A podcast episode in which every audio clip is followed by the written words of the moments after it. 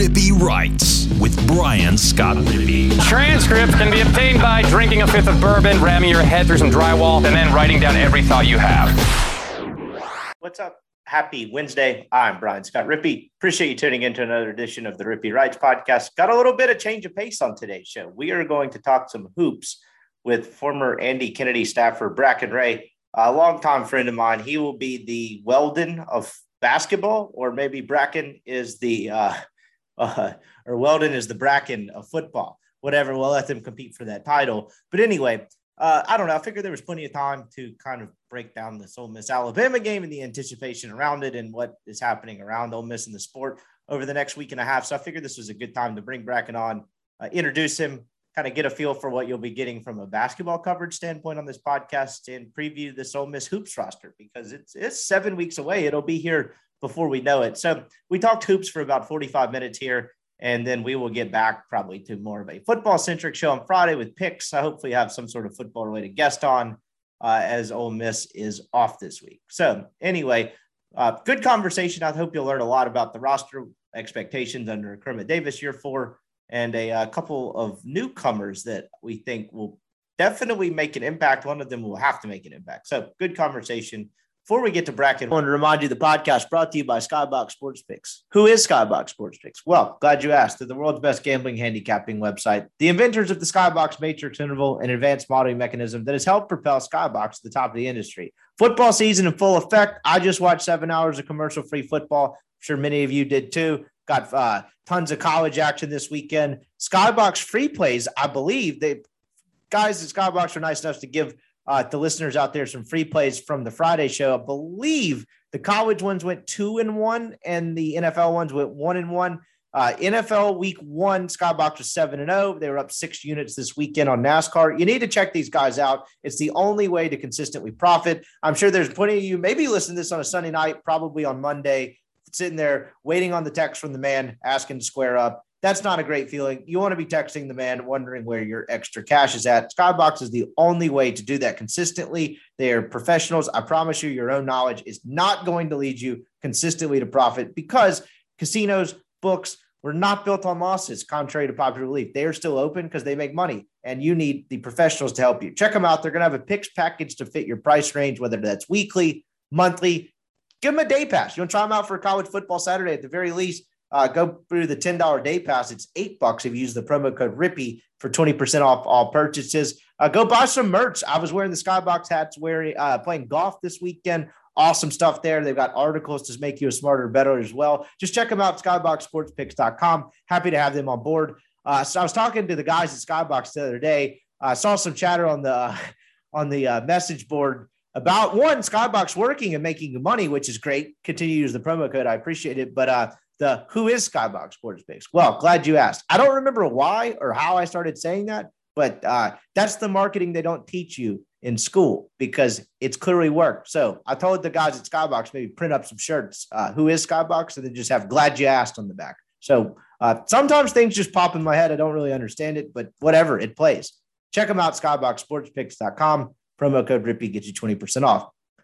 Podcast also brought to you by LB's University Avenue across from Kroger. Greg needs no introduction. He's at a racetrack as I currently read this ad, hanging out. Look like he's having a couple drinks with Marlins man. I don't really know what Greg does. He's a real wild card. He, you know, dispatched the last pod from the bar. I say I don't know what he does. Greg's always keeping me guessing in the best way possible. But he's also the best meat guy in Mississippi. LB's is absolutely the best place in Mississippi in the world to get meat for that matter. Uh, Oxford's so lucky to have it. Lane Train special, Keith Carter special, all kinds of awesome seafood, sausages, Greg's always got something awesome going on. If you're into grilling, don't waste your time at Kroger, Walmart, or any other place. There's people don't care. They're just there to punch in, punch out, and get the job done. Greg actually wants you to have the best experience possible grilling. You need to check them out.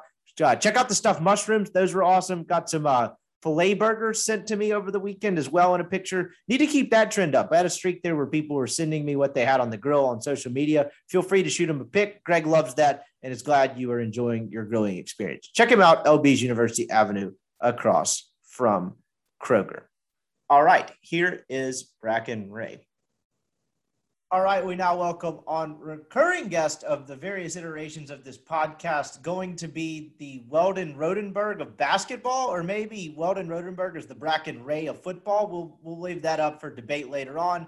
Former Andy Kennedy staffer, Bracken Ray, Nashville resident, author of the probably the most famous assist in the history of the sport. I don't think I left anything out there. What's up, dude? Man, not a whole lot. What about you? Nothing. Just um hanging out in the bye week. You know, it's been it's kind of crazy. Like when I was still working in media full time, and like I kind of welcomed the bye week, particularly during the Matt Luke area, just because a lot of football season became a drag. And like, I guess I'm still halfway in it, doing a podcast, doing some writing. But I, I, I guess what I'm trying to get at is I didn't really want the bye week to arrive. I wish Ole Miss kind of had a game this week. Like I wish there was something to talk about. I wish the Alabama game was this week. So weirdly, I'm kind of craving uh, more stuff to do, if that makes any sense. Yeah, you know, definitely looking at our schedule, and I saw um, Kiffin, you know, tweeting about it and stuff. It feels like it would be a lot better for this group to have had this like mid October, having this uh, bye week like mid October. But um, yeah, I mean, we're only a couple weeks into it so far, so it's kind of weird having it this early.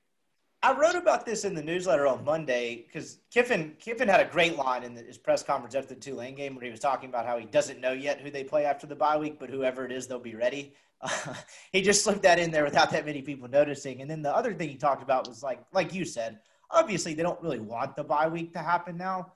But if you think about it from the lens of one, you get two weeks to prepare for a game that clearly he thinks about more than others. Two, at least whatever minor ailments you have, Jake Springer, whatever they got going on. I don't know if Dean Leonard's hurt. I think he just made kind of worked his way out of the rotation a little bit. Clear that up and you're facing Alabama at full strength because you do get the benefit of catching Alabama, an inexperienced, I guess was the way you could call Alabama looking human last week, uh, team early in the year, and you get them when the defense is at full strength. Because if this team was down three or four starters and you caught them late October, early November, I think that would drastically affect the way this game is perceived. Yeah, no doubt. But you know, the thing to look at is playing Southern Miss like they are this week, uh, really much different than you know a bye week on our end. So but you're right. You know, Kiffin. I mean, this is. I heard you say it earlier. Like he's thinking about this every single day. So having the bye week helps, getting to look at it more and getting to see what they put on uh, film. But also, you know, he he's been thinking about this nonstop, and still to some extent probably knows that defense fairly well. Yeah, I'm uh, I'm looking forward to it. I think they got a shot. I, I think they have more than a puncher's chance at winning that game. So you know, and then it'll create create another week of hype and anticipation. So I'm uh I'm certainly looking forward to it. So we're gonna hop on. Figure it'd be a good time to uh to do a little September hoops check in. I'm sure they'll be you know getting into their main preseason stuff here in the next couple weeks or so. I don't know the exact schedule on that, but we'll check in pretty at least once a week throughout the basketball season once it gets into the full swing of things and kind of recap the week that was for Ole Miss when you know you get the classic Wednesday, Thursday, Tuesday, whatever it is, Saturday games, and really kind of covered this team from an audio perspective throughout the course of the year, which I'm really excited about because we did it in spurts last year, but you had the weird COVID year, and then I stopped doing the pod for uh, the two four seven site. And so it just kind of got mixed up, and the season was kind of a drag. But I'm looking forward to talking hoops on a more regular basis this year. I appreciate you uh, you agreeing to come on and uh, be a regular contributor on this podcast. I don't really know where to start. I guess we'll start with the schedule. What's the like? When are they getting into like all of the preseason stuff? Because I was honestly just kind of too lazy to look it up earlier. Yeah, absolutely. So it's crazy enough. Seven seven weeks away from college basketball in general starting. Um, so it's kind of you know closer than than we even think. But really what's going to happen is right now um, what the group is probably doing is it's somewhat of an extended kind of summer um, you're doing a lot of strength and conditioning still and um, still doing a lot of skill development stuff maybe putting in a little bit in there schematically and then i believe this time next week they really get uh, started with official practice and so your day to day looks a little bit different you're really trying to get your sets in um, a lot of teams like to end their practices with some five on five stuff where it's a little bit more scripted as well. But, you know, for, for the team this year, um, I know we'll talk about it a lot this year. The SEC schedules a gauntlet, um, or just the SEC in general is a gauntlet. But preseason, you know, you've got uh, Marquette uh, potentially West Virginia in the little Thanksgiving tournament. There's a little hoop fest in, exa- in uh, Atlanta against Western Kentucky. And then uh, you've got Memphis and Dayton in there as well. And Memphis obviously uh, picked up two huge commits here um, a couple a, a, while back, and so um, pretty decent non-conference schedule. I think the program the past probably half decade or so has done a really good job of emphasizing with the rest of the league, trying to uh, schedule a little bit harder um, regarding non-conference it's interesting. What is this? So I, that was I, we should have started with your bio. I figure I just assumed most, like I guess, knew it as well as I did. But how many years did you work for AK? Uh, four years, four okay, seasons. That's, that's what I thought. So work for AK under four years. And so, what is this time of year like? Like, whether it's your vantage point or the staff's vantage point, like when you mentioned kind of an extended summer thing, what is the staff trying to do at this time of year? Like, is it I imagine to some degree you have to know what you have in the cupboard in terms of your personnel. Obviously, there's some cohesion stuff, as you mentioned, trying to get your sets in and get guys used to playing with each other. But basketball is a little different in the sense that it's hard to do that in practice. Uh, I guess that's really the case in a lot of sports, but I think it's even more so than football, where you need to go play against someone else in another uniform um, that doesn't really know what you're doing and get in some sort of pseudo game action. So, what at this point in the year in this extended summer what is the coaching staff trying to do what is the main goal of this time period yeah right now i mean like i said they're about to get into this transition where they're into official uh, practice mode and there's all sorts of ncaa you know limits for how long you can lift how long you can be on the floor who can be on the floor etc and i don't even keep up with it anymore because it seems like it changes from year to year but right now it's really um, finishing up kind of the extensive uh, strength and conditioning, making making sure guys are in uh, shape. Obviously, about a month ago, you're trying to not only continue the strength and conditioning, but also get some of these newcomers adjusted to the day to day of going to class and all of that as well. Um, so right now, they're kind of getting towards the end of that. Once you pick it up, you get into your little practice period of whatever it is, five, six, seven weeks before the season starts. And really, there, it, what, what you're looking at is you kind of have a little bit more of a two deep once October comes around. Um, and there are one offs for some spots that you can kind of interchange, but your guys, your walk ons, your guys at the end of the bench that, you know, you were including in all um, sets and stuff like that, you know, maybe this is a little bit more uh, focused on your two deep. You still want obviously everybody to know the plays and all that, but you're focused a little bit more on your group once October comes around uh, to hit early to mid November hard once game game day rolls around. You mentioned the the rules changing, and it really is harder to keep. Like it's it's impossible to keep up with of like what's like legal, what you can and can't do. I I know there are rules in place for football, but it doesn't feel like it's as arbitrary sometimes with hoops. I don't necessarily know why that is. You have the weird like midnight madness thing where you you know Kentucky does the whole like a lot of the bigger blue blood programs do does the whole big show. I know Ole Miss to some degree has like the square gym, but point being, you have these arbitrary rules on when you can and can't practice. What's the deal with the secret scrimmages? Like they would go scrimmage someone, but you weren't allowed to talk about it. What is the legislation behind that? And uh, honestly, the question I had was, how do those come about? Is it just friends of coaches? Yeah, a lot of it at times it, it's networking. Um, one thing that I think's been cool the past couple years to see is you're starting to see high major teams um, play high major teams in secret scrimmages, which I think is really unique.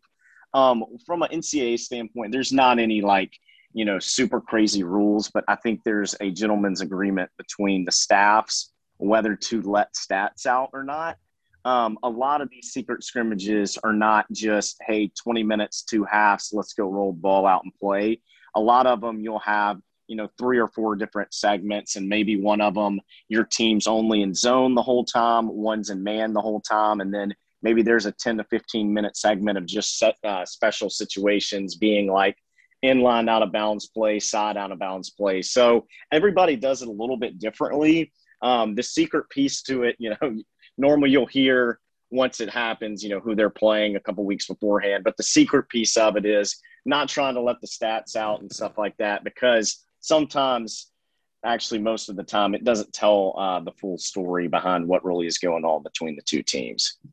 That makes sense. Let's rewind to a season ago. before we kind of transition it to what Kermit and the staff have shaped this roster to be at this current moment this year, I was looking back earlier today, prepping for this podcast, just looking back through some of the numbers last year. And I, I know we, we texted back and forth almost every game. It got to that point, like towards the end of the SEC or towards the middle of the SEC season, where they had like a really bad start and then they had like a late January stretch they pretty well and then they struggled again and then they finished pretty strong. It was a very up and down roller coaster year. You forget this team finished 10 and 8 in the conference, which like I looked at that, like I knew it had happened, but at the same time, I was like, you know, it felt like a hell of a lot more of a drag. They played very well defensively. I think in terms of points per game, they actually led the conference at like 65 and a half or something like that in terms of points allowed. They really struggled scoring the basketball, but they're pretty good rebounding it. If someone were just to ask, like, what's your general two minute synopsis of how last year went? You know, weird year with the COVID thing, you canceled some early non conference games. How would you describe how last year went? Yeah, no doubt. Um, I mean, like you said, you went into the SEC tournament with a path to getting to the NCAA tournament, and you know that's not always a terrible thing. Have that game against LSU, you win that one, and uh, you're probably in. Conference play was kind of a roller coaster ride. The two losses to Georgia were a bit head scratching, but finished off, you know, on a really strong note. I think for me, when you look at this team, it kind of all comes down offensively, right? And we knew going into the year that uh, perimeter shooting was going to be an issue, and I think it, it, could be again this year. But you know, one thing um, that you and I talked about a lot last year is, hey, this team really has the ability to play inside out through Romello White. Um, you know, he was he, he was a man down there. He was a beast down there. And one thing that we saw was they went early to Romello White and he had some success. People started to scout him a little bit better. You saw teams uh, start to double him and dig on him. And, you know, that's not always a bad thing because you're making two guard one and it makes somebody else open. Um, the issue is it seemed like as the as the game advanced, each game they played, they got away from giving him the ball some um, because he really was a force down there. Uh, the second piece is they ran um, a continuation offense, kind of a dribble drive, uh, dribble handoff offense, and had a lot of success back in the day with Brian and TD. But one thing that you saw really outside of Shuler is these guards, these wings really had trouble getting downhill, beating their guy off the dribble. They played horizontal too much rather than getting downhill. Um, and, and, one thing that we we always talked about, and we always had somebody on staff keep track of it, is uh, what we called paint touches. And it was a little different than hey, just throwing the ball to the post. That's a paint touch. It was more of anytime somebody has the ball in their hands and gets one foot in the paint. How many times did we do that in a game? And there is a direct correlation, a direct parallel between the games that you had high paint touches and when you won. This group last year struggled beating guys off the dribble and creating their own shot um, as well. So I think really and truly, when you look at it last year, hey, this team was really good defensively. At times, it rebounded pretty well too. Um, but the two things is, I think I thought they got away from playing inside out too much, and from a personnel standpoint, um, really outside of Shuler, their one through threes had a hard time beating guys off the dribble, um, as well as being able to perimeter shoot. If you can do one of the two, it kind of cancels out, but not being able to do both made it very stagnant from an offensive standpoint. Yeah, you nailed it there. There's a couple of things I'd like to hit on off of that because one, they were in conference play the worst three point shooting team in the conference. Whether you want to go off percentage, they didn't make very many. They didn't take a ton either. And like you mentioned, you got to be able to do one of the two. They stopped beating people off the dribble, and they weren't very good three point shooting team. And that's a rough combination. And then you lose Romello White, which like look, he was obviously always probably going to be a one year guy, and he made a really nice impact. I mean, he was a really fun player to watch, um, or enjoyable player to watch. He was very skilled. I think he actually, I was looking through like the SEC, the last like SEC stat packet I got via email last year and I think he finished the regular season as technically the most efficient, uh, not yep. shooter, but field goal maker for Percentage, the lack of yeah. phrase in the conference. Like he didn't take a ton of shots. Obviously, he didn't take a ton of outside shots, but he made 66% of the field goals he took. And unless you're a guy that takes two shots a game, there's there's something to that.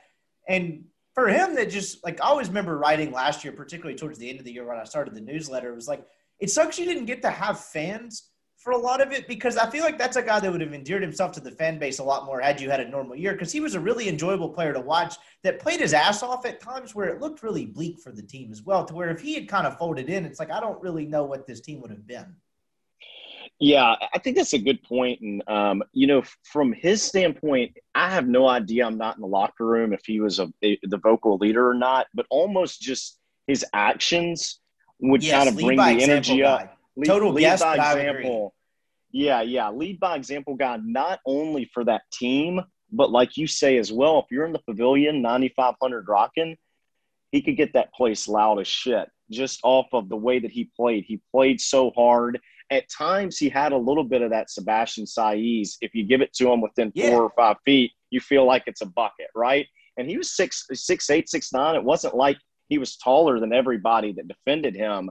Um, but you know, he he was a really good player, and hats off to Levi Watkins from getting him from Arizona State because that was a that was a heck of a get from him. And the him leaving, I remember we've probably talked about this before, but him leaving Arizona State I don't know how actual like privy you were to the you know minutia of that situation, but I just remember on the surface when they got him, you look at the stats and you kind of looked at how uh, Arizona State played last year, and they wanted to play, I imagine, through Remy Martin more, and it seemed like more of a contrast yeah. in playing style and personality. But just from a statistical standpoint, if you didn't know anything else about the situation, it was like, wait, why the hell did this guy leave? Well, and the piece on that too, like is I think you're right, and there obviously can be more to it than just that. Um, but they with Romello would have been preseason ranked. I mean, way up there for sure. And so it was it was very interesting to see him leave. Um, obviously, you know, Levi was the guy that recruited him um, to, to Arizona State as well. So sometimes there's there's loyalty to that. Um, but yeah, he he left a really good team that ended up probably not finishing as well some people thought they would kind of wrapping up looking at last year in a nutshell, it is weird. We'll, probably hit it back again because I want to get to some Kermit Davis stuff and some expectation stuff as well. But just when you talk about the just from a sheer you go up and down the roster standpoint, where this team quote unquote failed. I know that's a little bit of a harsh word sometimes, but it is kind of true. Was the secondary scoring behind Devontae Shuler, he wasn't as consistent, I don't think, in terms of just the, you know, get me 14 a game or 13 a game or whatever it is, I think, is the staff liked him to be. Look, he had some, I know he battled injuries. I don't actually even remember off the top of my head how healthy he was last year. But point being, the guy, the other two guys around him, and I mean namely Jarkel Joiner. I know Matthew Murrell is a true freshman, and then you could probably throw Austin Crowley into that mix too because he didn't have a great year last year. The, right. the other perimeter scorer they just didn't have. And I think that's going to be huge this year in the sense that they're going to need Matthew Murrell and or Jarkel Joiner, and preferably both, to take quite a leap in terms of what's in their tool bag from a scoring standpoint. And I guess we'll start with Joiner because yeah. towards the last four or five games of the year, it seemed like he figured it out. His last four games of the year, he gets 15 on 6 of 13 shooting in a win over Vanderbilt, 18 in a win in the SEC tournament against South Carolina, and then he scores 26.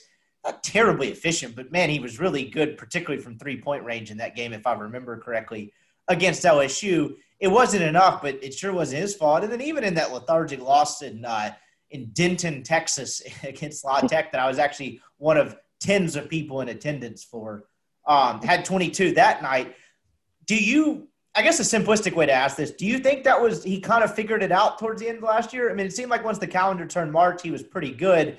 You saw it in very brief spurts throughout the year. I think he had a stretch where he had like 22 against Georgia, like 15 against State, and 20 against A&M, and then tapered off a little. Do you think something clicked for him towards the end of last year from a scoring standpoint?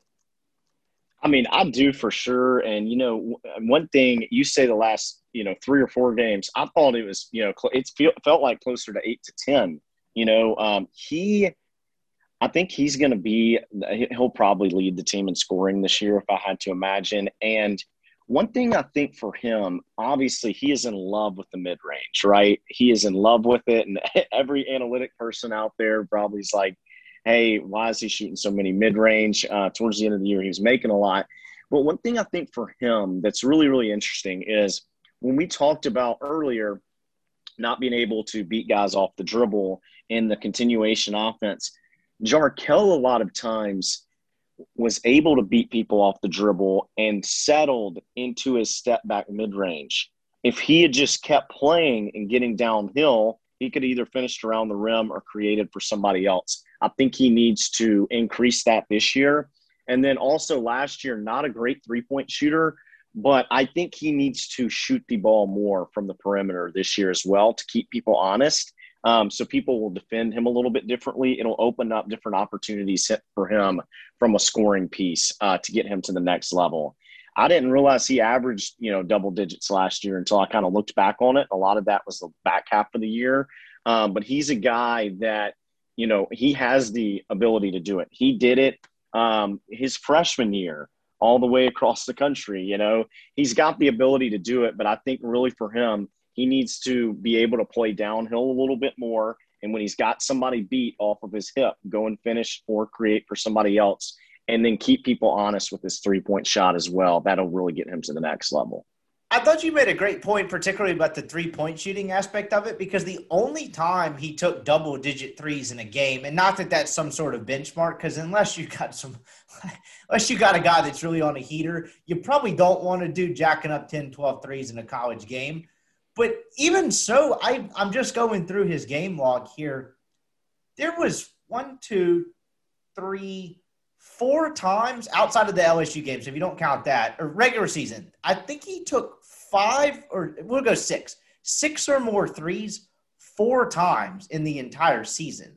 And he wasn't a great three point shooter. I don't have his percentages pulled up, but he was certainly capable. And so I don't, to your point, talking about needing to shoot it from the perimeter more and being love, in love with the mid range game, it's almost like even if you're not making a lot of them, to take an average of four or five a game, you know, if you make one or two of them, at least you're a threat that they have to respect it. Is that kind of what you're getting at in terms of just taking it a little more? Because he went long stretches mm-hmm. where he had like five, six game stretches where he would take. I mean, there's a couple of these where he took zero, but one or two a game. Yeah, absolutely. And I mean, it's just if you kind of think about it, it's he he's a little too one dimensional in his game right now, and a lot of players once you get out there, the ball's rolled out they kind of go to what they're comfortable with. And for him, it's the mid range. Um, I think he last year was was was pretty bad, um, about 26, 27 percent. He's like a career thirty three percent, which that's kind of middle of the pack at the college level. His first stat, four games were really bad, and I think shot his confidence a little to add to that. Absolutely, absolutely, and you know, for him.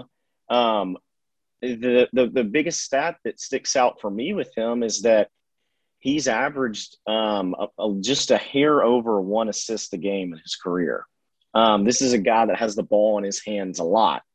He has got to be able to get downhill and create for others. It'll make a lot of things open up for this offense um, and even help him out. You know, if you beat somebody off the dribble and you see how this Kermit offense works, there's times that their ball movement's really good. You can make the good extra pass, and you know, two or three passes later, it's back to you for an open shot because of how well they move the ball at times. So he's really, uh, I think that's something that if he improves on that, it'll help him both individually and for the team as well.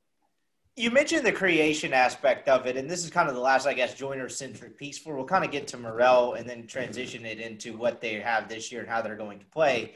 You mentioned the creation aspect of it, and then the, the inability to get downhill. I think that speaks to a couple of things. Just from a sheer raw statistic standpoint, I think Ole Miss was either the second or third worst team in assists. Their assist to turnover ratio was okay. I still think it was bottom fourth of the league, if I'm not mistaken. I had it up earlier, but I forgot to write it down. The inability, like you mentioned, to get downhill and create from others, didn't that kind of personify itself towards the end of games? Because the sweeping generalization – and it's not necessarily inaccurate, even though it's a generalization about this team last year, was when it got down to the last two minutes or 90 seconds of a game where you're kind of in a half court game, you know, the other team knows what you're doing and where you're going, and you absolutely had to have a basket and you can't have an empty trip. Ole Miss was really bad in those situations. And it seemed like at the beginning of the year, it was like, well, they don't quite know what they want to do. They didn't want to quite commit to playing through Romello And then it seemed like they tried to commit to it when they were winning a few more games, but they didn't necessarily know how. But the lack of create inability to create for others had to play in for the fact play into the fact that they struggled in those crucial possessions where like I mentioned, it's five on five. They kind of know what you're doing. You know where they're going, but you need a basket anyway. That lack of creation really seemed to manifest itself in the most crucial possessions of the game.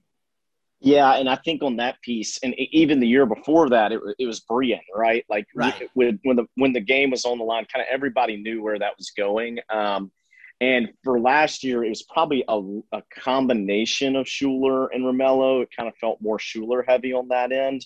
Um, but you're right. You know, if if if the if there's two minutes left in the game, from a scout standpoint, you're sitting on the opposing uh, bench. You kind of know what's going to happen there. So having more weapons and some of those weapons being able to create, I, I'm I'm with you. I think I think it'll be able to uh, open things up. But also, you saw a lot last year. They got real deep in the shot clock on possessions, and then kind of had to make something happen um, that maybe they didn't want to if you if you create early and often that'll help you not have to get as deep into the shot clock and then give you something that you don't want during that possession. What do you think Matthew Murrell's year one to year two leap is like last year? Because honest to God, and I didn't have a chance to kind of go back and watch any, whether it's a highlight or just a couple of like spot games last year it's so far like distant in my mind at this point. I honestly don't even have a great gauge to evaluate how he played last year. Just give me your evaluation of him as a freshman and what needs to change going into his sophomore year. Yeah, for him, I mean, obviously he's a huge piece for this team this year. Um, a lot of people would say that maybe you could look at what he does this year and almost determine the fate of this team off of that. Um, if somebody came down and told you what his stats looked like for this year, I think for him, um, it, it, a lot of it kind of seemed like a mental thing. Um, we know that he was a really good player out of high school. He had a lot of good programs that recruited him, um, but he never really got into that rhythm. And I think for him, he's another one that I'd really love to see beat people off the dribble a little bit more, but confidence in that three point shot because we, we know that he has the ability to make it. Um, I, I think would be huge. So you'll talk to a lot of coaches, a, a, a, lot of coaches that you talk to, the AKs of the world, the Kerms of the world, they'll tell you that biggest jump comes from freshman to sophomore year. And for Murrell, if, if he can have a big jump from freshman to sophomore year, it's going to do really uh, big things for this team. The best version of him as a college player in your mind, based on kind of what you saw from him coming out of high school, is what? Like, what is the kind of his, his peak performance as a as a prospect? Um, like from a comparison standpoint, or just what he can be this year. So if he if Matt if he takes that jump, what does that look like? But whether it's offensive, yeah. he's a decent defender. Like what, yeah. is, what does he look like as an offensive player? Well, good question. So, like on the defensive end, I think when it's all said and done, he has the chance to be a really good SEC defender. Um, when it's all said and done, it was something that he did a pretty good job of in high school. I think this year, if he took a jump and had confidence in that three point shot um, and I, I do think they may play a little bit faster this year as well, which could play into this too. He could be a 10 or 11 guy, uh, 10 or 11 a game guy, and maybe a 33 to 35 point uh, percent three point shooter. But you know, it, it, it's so hard to tell. But he's a guy that has his ceiling is fairly high. Um, so it's hey, how big is this jump from freshman to sophomore year to be? And I think I think he is going to make the jump. Yeah, because he's a talented kid. I mean, it, it, his commitment to Ole Miss kind of really not raised eyebrows, but really was like, holy shit! Like the the whole deal from AK to Kermit was like, can Kermit get that level of player more consistently? And he was a large Top piece 50, of evidence to yeah. speak towards that. Right, uh, that's a great transition when you talk about making the jump and how they're going to play this year. So just kind of going through it. No, uh, KJ Buffen gone, Romello White gone. You, know, you add a couple guys. You add Nysier Brooks um, you bring in Jaemyn Brakefield from Duke. Just as a whole macro view of this roster, if you had to just take a best guess, again, early September, we haven't seen anything yet. How do you think they'll play this year? Because as much as they struggled last year on the perimeter, this seems like a team that may be absolutely kind of driven by its guards as opposed to anything around the block or really in the front court in general because – Brakefield's a guy that's really kind of a combo guard forward type thing, even though he's like Yep. six eight or whatever he is. How do you think they'll play? Yeah, good question. So I think you know with this group this year, I think they're going to be. Um, this will be the most balanced you'll see this team um, offensively. I think they are going to play faster at times. The only issue with that, and I know everybody always says, "Hey, if you're not scoring enough points, just play faster." The issue you run into a little bit there is okay when you look at these other top seven or eight teams in the SEC, are they more athletic than you? because then what happens there is are you getting yourself into a track meet with better athletes you know or athletes that are marginally better. So um, i do think they're going to play a little bit faster but i think one thing that could really play to this team's advantage because of how good how bright of a mind kermit is is do they have the ability to play fast and also play in the half court um, efficiently right? You can't just go 40 minutes of hell arkansas transition back up and forth. Can they can they have a balance to it? When you play some of these cupcakes in November and December, I think Ole Miss's margin of victory is going to be a lot higher than it has been in the past couple years because they're going to track meet people. Can you scale it down a little bit when you get to SEC play? And some of these teams, you're going to be able to do it heavy, but with some of these teams as well, you're going to need to slow down run a set and be really good and efficient in the half court. So I think that's where the real balance and challenge comes uh, for the team the team this year. Front court wise, and this is probably as good as a time Danny, to get into the whole Brakefield aspect aspect of it. They Yeah. bring him in from Duke. I don't really know how to evaluate anything that Brakefield did or didn't do at Duke. Right, he had the game very early on in the year. I thought he had like eleven and four against Michigan State. And I watched actually a couple pieces of that game, I think last night or sometime yesterday. And Duke was at times playing, at least appeared to be to the untrained eye, a lot of five out stuff. And he was certainly on the perimeter. And Flash is a decent shooter. The thing that stuck out to me, and again, this is one game, and I watched like the piece of the other because there wasn't just a huge sample size from Brakefield to Duke. Was he seems like a capable shooter to where you have to extend out enough to at least defend him as a threat you know, he's a smooth athlete, but the thing that stuck out to me in the very short clips I watched was like when he drives, he has a very good knack for drawing contact. And Ole Miss was not a team that went to the line a lot last year, and I think that's a guy that could probably uptick their free throw. Uh, the I guess the frequency when it gets to their free throw line. He seems like a huge key in all of this because Yeah. I imagine if he starts, he's at the four. I don't really Yeah. know what the five looks like. How do you think they'll use Brakefield this year? So I, I want to hear your thoughts on this. I think he's got a little Trendon Watford to his game. I kind of like that. I don't hate that comparison at all because I actually Yeah. watched a, uh, or read at some sort of scout on him coming out of high school. It was some sort of, it was like a hoops, hoops, one of those hoops blogs from two, three years ago when he came out of high school or was about to. And he had a Travis Outlaw comparison. Do you love or hate that? I don't feel like there's too much dissimilarity there. Yeah, I could see that as well. I think I think for Brakefield, kind of like you said, it's almost um, he's kind of got a little bit of an old man game to him a little bit. Right. He's able to he's he's good and capable at a lot of things, but there's not one thing that he's just phenomenal at, except for probably you know getting to the free throw line. I'm with you. Hard to tell a lot um, from last year at Duke. There's been dating back to him in high school. He's always been challenged to uh, be a better defender, and I think he he's improved in that over time. Kermit's a really good person to help him out with that there. Um, but one thing that I'm really interested to see watching his film, I think there's some opportunities for him to bring the ball up the floor in a point forward role. Um, there's going to be times where they're going to want to get a Jarkel. Um, they're going to want to get a Ruff and a Murrell. They're going to want to get two of those three on the wings. And I just wonder if he could play kind of that point guard, point forward role uh, for this team as well. I think that would be something to look out for because of his style of play. So I'm interested to see could he, in some situations, do that. And uh, another back to the Watford thing. Watford did that at times last year, and he'd go, he'd drive. It was slow, but he'd get in the paint, he'd get fouled, and the LSU was really effective at, at it last year.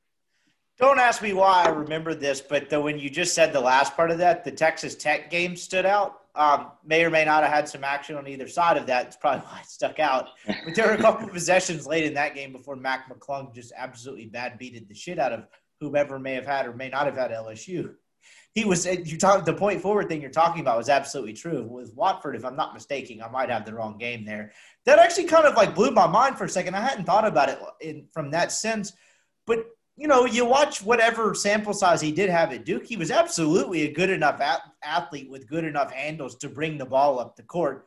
Like, there were a couple of times where Duke got a couple steals, particularly in that Michigan State game, and there was one other in there where, you know, it was kind of the classic transition where they didn't have firm control of the ball yet, and he ended up with it. And it wasn't like he had to pitch it to someone else. He brought the ball up the floor, and there was nothing wrong with it, and they got a basket out of it a couple times. Two of the times he went to the line. So I think that's really interesting that you kind of bring that up. With that point, like that being true, point forward, whatever you want to call it, he's a four. What is Ole Miss doing at the five spot? Because like if it is Nysier Brooks, he's a seven foot guy that's kind of a shot blocker. How does that mesh with the playing fast, playing um, playing fast, being a little more athletic thing? Because that doesn't necessarily seem conducive to that. How do you think they handle the other piece of the front court? Should break yeah. kind of be what you think he is? Yeah, good question. I think it is Nas Brooks. Um, you know, I think he'll be able to run the floor some. He is seven feet, but he's real conditioned, um, good looking body. And like you said, he takes a lot of pride in being a really good defender, rebounds pretty well too. Um, but one thing, you know, nobody talks about him offensively, and by no means do I think he's going to be, you know, elite. But back to the basket, if you watch, when he has undersized bigs on him, um, so maybe we'll call it somebody like a Robert Allen. I mean, he's pretty effective in that scenario, and it, it only makes sense, right? He's damn near half a foot taller than somebody like that. But he, this is not Dom offensively, right? I was going to go there too. He's not a zero offensively. Right, right. He when he has somebody um, you know, smaller than him back to the basket, and with how positionless the game is these days, you know, that's not just a hey, the cupcakes only have six, seven guys starting at five. You'll have guys in SEC play, depending on their lineups, that may be um, a little undersized that play five. Now you have a different issue on the defensive end because he may have to stretch out and guard somebody on the perimeter. But he's somebody that I think is a little bit more capable back to the basket um, than, than people are giving him credit for we made it about 35 minutes without getting into Ole Miss's highest coveted recruit in this class, really by a long shot, and that's Ruffin. And yeah. you texted me when we were talking about doing this podcast, you know, as a check-in during the bye week of like, you know, I've heard some good stuff about Ruffin so far, to put it mildly, and he's an interesting prospect. I mean, he's a little guy's dream. For those the, uh, you know, I mentioned the most famous assist ever uh, uh, thrown we'll make it into that towards the end because we do have a little bit of a new podcast audience. But he's kind of a little guy's like spark plug. Like that's the inspiration. Five nine, incredibly quick off the dribble, pretty good at creating his own shot off the dribble. That's a guy when you kind of look at Ole Miss's backcourt. Yes, you hope you get a jump from Murrell. You hope Joiner kind of continues what he did, as you mentioned, the last seven, eight games of the year. Ruffin can't. I guess what I'm trying to get at to start off. Ruffin cannot be a complete non-factor. Like he's going to have to have some sort of scoring role in this team, is he not? There just seems to be no way around it. Yeah, no doubt, no doubt. And I, I thought that, in my mind, it, it's an interesting thing to play because you can't put too much on him as a freshman um, from an offensive standpoint. Um, but also, he's going to have to be able to do some of these things. And you lose a Shuler that was able to create last year okay, here's a guy that can come in and I think he can create as well. Um, I think he's got a little Jared Harper to his game um, from Auburn. And, you know, w- with Ruffin, there's still the ability to get better from a three point percentage. He can get a little bit better finishing around the rim, but uh, he's got the capability to be a double digit scorer this year. The thing a little nervous about, um, A, uh, I think Kermit said it on a press conference, you know, a couple weeks back. He's missed a couple weeks with conditioning, and this close to the year, expecting you know 15 or 20 game one out of this guy, they may ease him into it a little bit in non-conference. That may be something smart to do. Um, and the other piece of it, he works his ass off defensively, has pretty good hands, and is uh, decently. He's pretty decent on ball it scares me if he has a bigger body on him defensively because you know you say he's five nine he may be smaller than that may weigh 150 to 155 pounds right? And so when you go and play in conference play and eric musselman's got 73000 transfers on his team and they're 6'5 you know 200 pounds them going against ruffin is it a are we swapping buckets because he's going to get one and then he's getting bullied as well on the defensive end. That's the one thing that scares me with him, but he's electrifying. His handles are unreal. Um, and so I think that, you know, that when you're a fan, the number one thing you want is to win. But the number two thing you want is for the product to look exciting. And I think he's going to give the fan base a wrinkle this year that they haven't had uh, last year. Oh, absolutely. On that regard, on the defensive aspect, that too. So, like the thing I present to you is on like I guess it's not even really a counter, but it is easier to mask a defensive mismatch in the college game at times than it is say an NBA game, right? Because you can really kind of just from the sheer the way the game's played and whether it's spacing or raw athleticism or whatever the case may be. Like I, Kermit's one three one comes to mind. Not that they're just going to religiously be able to do that and hide him all the time it will be a little bit easier to hide him in that system than maybe a few like others if he were elsewhere. 100% nail on the head. And point in case 2015, 2016, Stefan Moody, right? We would put him in there to hide him at times. Super good athlete, right? But we would have to hide him there. Um, and, and so Ruffin, I think that's a really good point. Is that they can run that. The issue is you can't you can't do it all the time, right? Right. So um, no, I'm with you. And a, a guy like um, a Jarkel Joiner, I don't think he's going to have super problems with that. But it's more, you know, these these really big guards. Um, and you you can work a lot of ways around that with your man and your matchups. Go find him the smallest guard out of that group, but it could be something that uh, could be a problem defensively, you know, this year for him. His quickness, you talked with one of the things we talked about at the when we were looking back at last year's team was their inability to get downhill and beat guys off the dribble. It really just made them stagnant offensively. And from a viewer's perspective, you want to talk about like a product that is incredibly difficult to watch at times when you have guards that can't really do anything and are just like I think the phrase you used was playing horizontally. It makes for an incredibly ugly watch. And I think that was probably the main source of like you leave games last year being like, holy shit, they won that, but I'm not even sure I enjoyed a minute of that. He will solve that if he's on the floor you know, kind of from the get go. Like, I don't think there's really any sort of questioning his ability to get by SEC defenders, even at his size. And you mentioned he can get better finishing at the rim, but one of the things that stuck out, and granted, I'm looking through questionable sources in terms of YouTube highlight tapes. He could certainly get a little more polished finishing at the rim, but one of the things yeah. that stuck out to me was he's a lot more like he's very creative in the different ways he can kind of get separation and create shots around the rim and at least get something off that doesn't look like a complete circus shot. I was very impressed with that. The other aspect of that, to actually kind of throw a question at you, is what are the weaknesses, if there is one, like the common one, no matter what sort of scouting report you read on him coming out of school, was creating or distributing for others. But as quick as he is in his ability to get downhill, don't you think some of that will come a little bit more naturally just having better pieces around him? Yeah, I, I, think he's got pretty decent vision. Um, I think that's something that could be an area of strength of his by the time that he finishes, um, you know, his career here. And so I would almost I disagree with that um, a little bit. an example for you of how big it could be for this team if he's able to create, and I, am you know he's not at this level um, yet, but look at what Sharife Cooper did last year for Auburn before and present when he was able to play for them, how he opened up that um, offense. And he was really able to do the same things, right? Beat people off the dribble, super good handles, quick.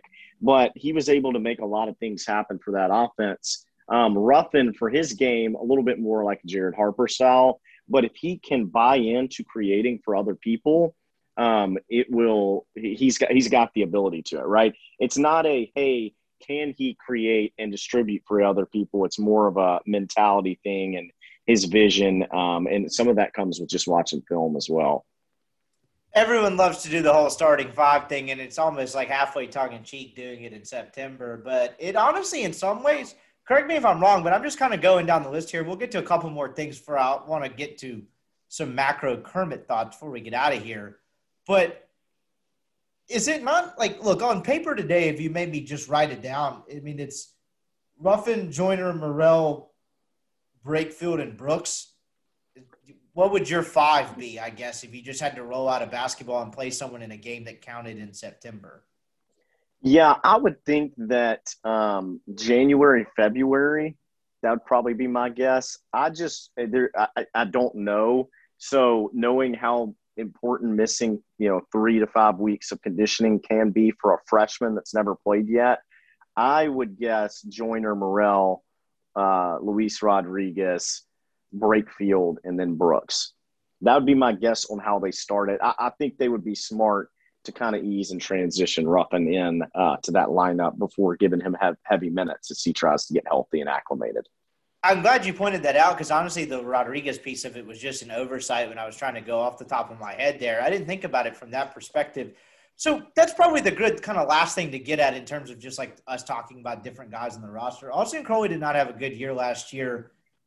Luis Rodriguez, you know, we had I don't know. I guess you could describe it as a strange year to some degree. I thought he was fine for the most part. For those two guys, they seem to be important pieces because one, they're experienced players, and two, I think Ole Miss is going to need them to be rotation pieces at minimum. Just your kind of general take on those two and their role with this team this year, because I think Luis could bring something very valuable defensively. I still don't necessarily know what he would be offensively, and then I Crowley I, I, don't know. I don't know. I'll just leave it to you. What do you think those two guys need to be for this team to be successful this year? Yeah, absolutely. So with Luis, I mean, he did a great job of rebounding last year. Um, from being on a wing spot, averaging six or seven rebounds a game is not easy. Um, you know, for him, I think that taking a step offensively would be huge for this team. Being able to have an identity as a finisher, um, both in the half court and transition, would be huge. Um, another guy in there that I think will get some minutes is, is Tye Fagan, um, the Georgia transfer. I think with Tye Fagan, um, my comp for him, kind of similar attributes as Luis Rodriguez, defends and rebounds.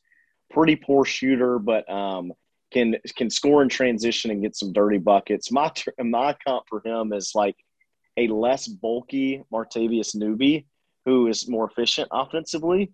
Um, he's not really a guy that has any threat from the perimeter, um, but you know I think he's going to get some heavy minutes. Austin uh, Crowley, it's a tough deal. I just don't know with him. I don't know what his identity is, right? And that that's a really tough piece. His identity could be, um, you know, if he got to this level, he could be a guy that could be a backup point guard um, if he, if he wanted to. He could, you know, play on the wing, but he you know, he hasn't, he's shown flashes at times, but I just really don't know what his identity is. And, and kind of the same, same tune um, from Sammy Hunter as well. Yeah, Crowley, I, I, guess that's kind of why I balked in trying to give you anything to like work off of, of like what I think Crowley could be, because I don't necessarily know what his identity is either. But Ole Miss will certainly need him as as a depth piece at minimum. So just say Ruffin is kind of eased along, because I, I do think you're right. It's probably tough to to kind of bring a guy immediately in. And then I didn't even know the strength and conditioning aspect of it. Who's bringing the ball up the court in November? Um, I would say Jarkel is bringing the ball up the floor um, in November. The only piece that's interesting, if you look at Kermit's roster, so AK's last year, you have Brian playing point guard, and year two or the next year, Brian's playing shooting guard. And um, obviously, he was able to score really, really well from that position. Going back to kind of the offense that he runs, it's always been my opinion that he kind of has he, it flows better through the wings to score than at the top uh, of the key with this point guard. He doesn't run a whole lot of flat ball screens like you saw, you know, for the Moody's and Chris Warrens back in the day. It's more of this continuation. So I think you'll see a few different people, probably four different guys, bring the ball up the floor at times, but he runs his offense through wings more than he does um, through his point guard as well. So a lot of that is is super interchangeable um, for his you know ones and twos. We mentioned we talked about a decent bit there a second ago about Brooks, and Brakefield, I was blanking there for a minute. Um, in terms of just like depth in the yeah. front court, because Ole Miss has had multiple teams in the last couple of years, but they just haven't had a lot of it behind him. And whether it was the year where Kermit probably would have committed a murder to have some sort of combination of Dom and Bruce, like you know one end and the other end, instead of just having a frustrating rotate them back and forth. Behind them, you bring in obviously Sammy Hunter's been around a couple of years now. You've got Robert Allen that you added last year. Is there anyone kind of in that mix that you would hope slash expect to make some sort of jump that can give you, you know, 10 to 15 minutes off the bench a game, whether a guy or hell foul trouble, whatever the case it may be, get the guys a blow. That's going to be an important piece, and I'm not sure this team has a proven commodity with it yet. Where do you think that goes in terms of just your seventh or eighth guy? One of them's got to be a front court guy, and what seems to be a somewhat guard centric team. Yeah, great, great point there. Um, the the first piece of it is, hey, what is Sammy Hunter? And you know, I think he'll play some backup five this year, but I think this group is going to see a significant increase in minutes um, from Robert Allen. And you know, with him, he's a really tough kid um, that they like a lot. And although he's undersized for it, I think he could play five at times. I think he'll, you know, he played a lot of four last year. Um, but with this group, I think he'll play five at a lot of times. And I think that staff um, is fairly confident in him as well. So I think you're going to see a lot of minutes out of uh, Robert Allen this year. They've got a, a freshman, Eric Vanderheiden. Uh, hopefully, I pronounced that right. Um, I actually think that, you know, I don't think he's your 15 minute a game guy like you're talking about, kind of a stretch shooter, originally committed to Louisville. Um, he's got the build to where he can really add on some weight. I think he'll play some minutes this year. I think he's going to have a role. I don't know how big it's going to be. I don't think it's going to be 15 minutes a game, um, but he's going to be. I think he's got a chance to be a pretty good um, college player, and so I think you'll see some stuff from him as well because he'll give you a dimension to the offense, having a stretch guy at that four spot that they don't have in other lineups as well but he's got a chance to be he's got a chance to be a good college player. I, I don't think it'll be you know you're not going to see a huge spark out of him this year, but um, you know I wouldn't be shocked to see him at you know eight to ten minutes a game. One more thing on Sammy Hunter was last, there's a couple of times where it was last year where he kind of got in for a couple minutes and he looked overwhelmed but there was i mean if you talk to anyone around the program it was like despite how it looked sometimes they were very very confident in his skill set and his ability despite it not necessarily working at the moment and him necessarily being ready at the moment. Am i accurate in saying that that's a guy from the time he's gotten on campus They are very very high on his i guess potential for the lack of a better phrase? And what do you think he needs to do to see that through? Well they, they were, you know, they, he was somebody they were super high on. Um, I think for him, it's what can you specialize in? Like, what can you be really, really good? You don't have to be good at everything. You can be okay at everything, but can you rebound for us? Or can you be a back to the basket threat? Like, what, what are one or two things that you can do and specialize in that you're really, really good at? To get you to the point where we put you on the floor 15, 20 minutes a game. And going back to the identity piece with him, I just don't know what that is right now. Last year, you know, I, you'd be watching the game and he's shooting threes, right? And every now and then he actually made a few of them. But I'm like, I, I cannot figure out uh, Sammy Hunter. Where did dude Collum end up? Do you have any idea? I have no. Uh, well, okay. Did he end up with Bakersfield under Rod Barnes? That actually great call because I can't even find that on Google. But I, for whatever reason, I think you're exactly right. Um, that was again, that was an interesting case. That was uh, that's probably an interesting thing to get into. Where Kermit, so this probably leads us into the macro thing I wanted to ask you about Kermit. So he makes the tournament his first year, right? I mean, Blake Hinson has that game against Mississippi State, and you kind of write all the stuff for like, look what he has in these two pieces in KJ Buffen and Blake Hinson, and neither one of them panned out. And then I think you could throw Dude Collum a little bit in this mix to a lesser degree. The way all three of their careers kind of transpired, is there one that sticks out as the most surprising? Look, college basketball is what it is these days. A guy staying four years or three years at a program and being impactful for multiple years is a lot more rare than it was even seven, eight years ago. just from what Kermit had in terms of his youth on the roster from that first team, out of those three guys, is there one that surprised you the most that didn't pan out? All right, so I heard Dude Collum. Who were the other two? Uh, Hens- uh Hinson and Buffen.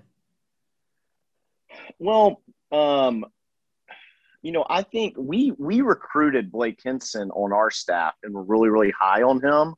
Um, I think for him, like he was a pretty skilled guy. It was like straight up shot selection, right? And right. so for him, like I guess that would be the biggest surprise because we saw him go and do Mississippi State his freshman year. I mean, he actually went. It, it was crazy the way that he played. So I think for him, that was the one um, that was a little surprising. But like with how inefficient he he was, his stats weren't terrible at Ole Miss in his two years. It was the inefficiency that was terrible. So, um, you know, I thought he was going to be a pretty good player. I always knew that KJ's ceiling wasn't super high um, because he's a little undersized and, and can't shoot. I think going to the Conference USA is going to be perfect for him. Um, the issue that he's going to have to run into, and I think AK's got it, a big issue with this this year is I don't know that there's enough ball to go around to keep that team happy. So that'll be you know something that they have to face. But I, I would go with Hinson because KJ's floor or his ceiling I never saw um, as super high, but I think he could end up being a good Conference USA player. How is AK doing over there in Birmingham? I know you went and saw him a time or two last year. I'm I'm sure he's just kind of loving. They have a new building coming up, or I just make that up? What's up? What's what's AK been up to the last few months? Yeah, absolutely. I think they have a new practice facility that they're That's building, um, which is which is really good. You know, I think if I'm sitting in AK's shoes right now, I'm hoping that my ass gets to the AAC. I mean, that I'd be thinking about that on a daily basis right now. Good um, point because he he's in a one bid league, and a lot of people are super high on his team right now. Um, but the tough piece is it's one bid, one bid league. You go play bad for a week in a conference tournament. There's a kid down at La Tech, their big man, that I think is a first could potentially be a first team All American. In that in those kinds of leagues, one guy could beat you. Um, so, you know, for him, he's got a really really talented team. They've got some depth too. They've got like three different they have three former SEC starters on their team, but it's going to be, hey, can we keep this locker room together? Um, and then long term for him, hey, if we can go get to the AAC, now we're talking, uh, we're in a three or four bid league with um, a little bit more conference money as well. So, um, yeah, I'm, I'm, sure he's super excited about hoops getting started here in a couple weeks. Do you think he's pumped that the building he plays in has a roof with no leaks? Yeah, I, I, would think so. But then here's the issue with that: he doesn't have that to make fun of anymore, right? Like that was his go-to with the media. Like, I mean, it was always something, and he'd hit you with a joke, one of those jokes when like he was being most serious. Like, w- like I can just imagine the the Brandt story that I hear all the time literally walking him like 50 feet out to the center court. Like he was probably talking to him about some serious shit. And then was like, look at this. And Brandt's like locked into it. And then he hits him with that. Right. So he loved uh, anytime somebody coughed inside, you know, the tad pad and our athletic trainers were losing it because they didn't know, you know, if somebody was sick. He was, he always, um, made sure to blame it on the asbestos in the in the arena. So AK story you're referencing, I'm sure a lot of people know, but it's he calls David Brandt kind of out to the middle of the floor because I think they used to get to this was before I was even ever around covering basketball. But he, he called him out to the middle of the floor after a shooter. I was like, "You see that blue speck up in the roof?" He's like, "That's that's the sky." which is just classic AK because it was deadpan and there may or might not have been an F bomb to precede it as, you know, additive to get his point across. The last couple, the last thing I'll get to before, before we get out of here, I, you could probably go for AK stories for hours, but Kermit is now in year four here. You know, I think he surprised pretty much everyone that first year, right? They predicted to finish last in the conference. He really finds something with Shuler and really it was actually Tyree and Terrence Davis having an NBA night doesn't help. But point being, like backcourt, pretty good, kind of pieces it together in the front court, and they're good enough. You know, last year I feel like is viewed differently. Honestly, if they don't kind of squander the second half against not squander, but just kind of pull through against LSU. Because if you win that game, the entire season's viewed in a different lens because you're probably in the NCAA tournament. Just in the mindset, and I know head coaches aren't like necessarily thinking about it every day of I have to make this or else and all that shit. And I'm not suggesting it. What do you think his mindset is coming in this year? Do you think he feels any sort of pressure? I guess job security would be the best way to go about it. But what do you think, I guess, is pressuring him the most this year? Putting on a better product or actually making the dance? Well, you know, I think for a lot of these coaches, just philosophically, the pressure that a lot of them have, and it's what makes them so successful, is their greatest pressure is probably internal pressure. Um, and, you know, really, they, they probably expect a lot out of themselves as well. Um, for him, you know, I, I don't know. We we always joke about it. The April of 2017 or whatever it is, you hit me with the text that uh, after the contract didn't get extended, that you know the athletic. You heard from the athletic department the goal is to make the tournament every other year, and I knew right then and there that um, you know we were we were done. But you might be um, underselling it. I believe that the neighborhood was actually over a 10 year period in the 60s percent, if I'm not mistaken. Goodness gracious. yeah, but for you know, you for, want, but yes, yeah, yeah, yeah, no comment. Um, you know, for for that though, I mean, it, it's really hard to you know, it's hard to judge, and I don't get into it a whole lot. I think he, I think he's a hell of a coach, five or six time conference coach of the year.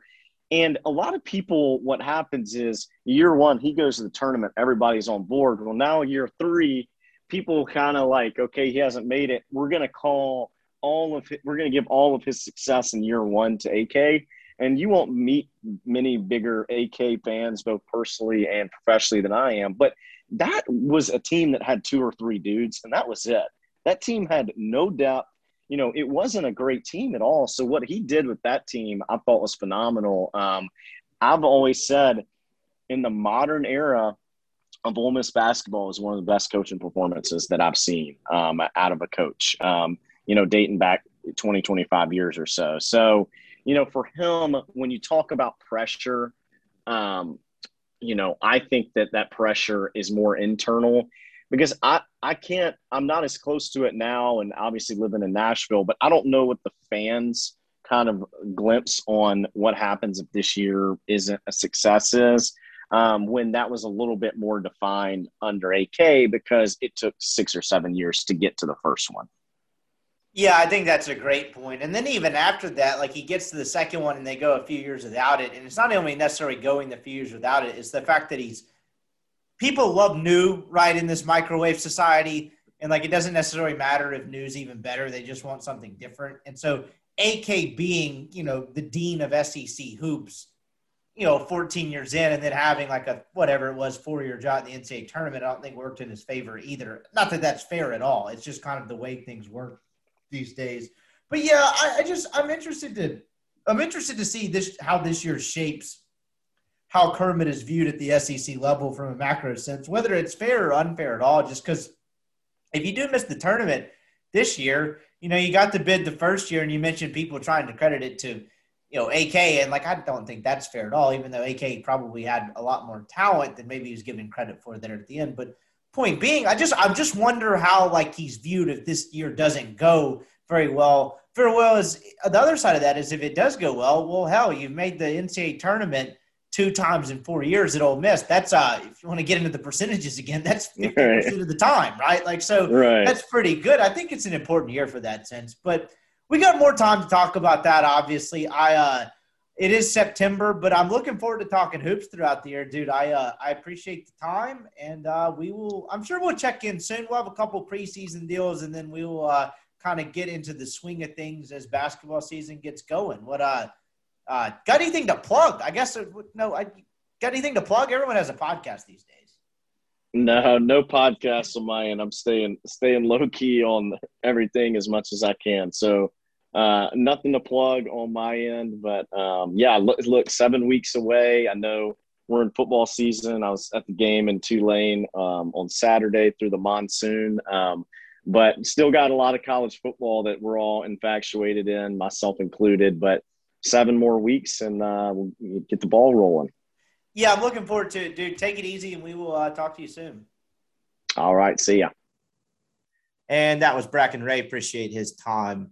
As always, I think I'm looking forward to talking hoops with him this season. I hope you'll enjoy these conversations and these podcasts. We'll check back in with him as basketball season gets a little bit closer. But again, just kind of wanted to change it up um, after three, four weeks of uh, pretty uh, heavy hitting football on the podcast. And we'll be back to a football centric show on Friday. Maybe even bring mail back Friday uh, since we got the open week. So be on the lookout for that. Y'all have a great uh, rest of your week.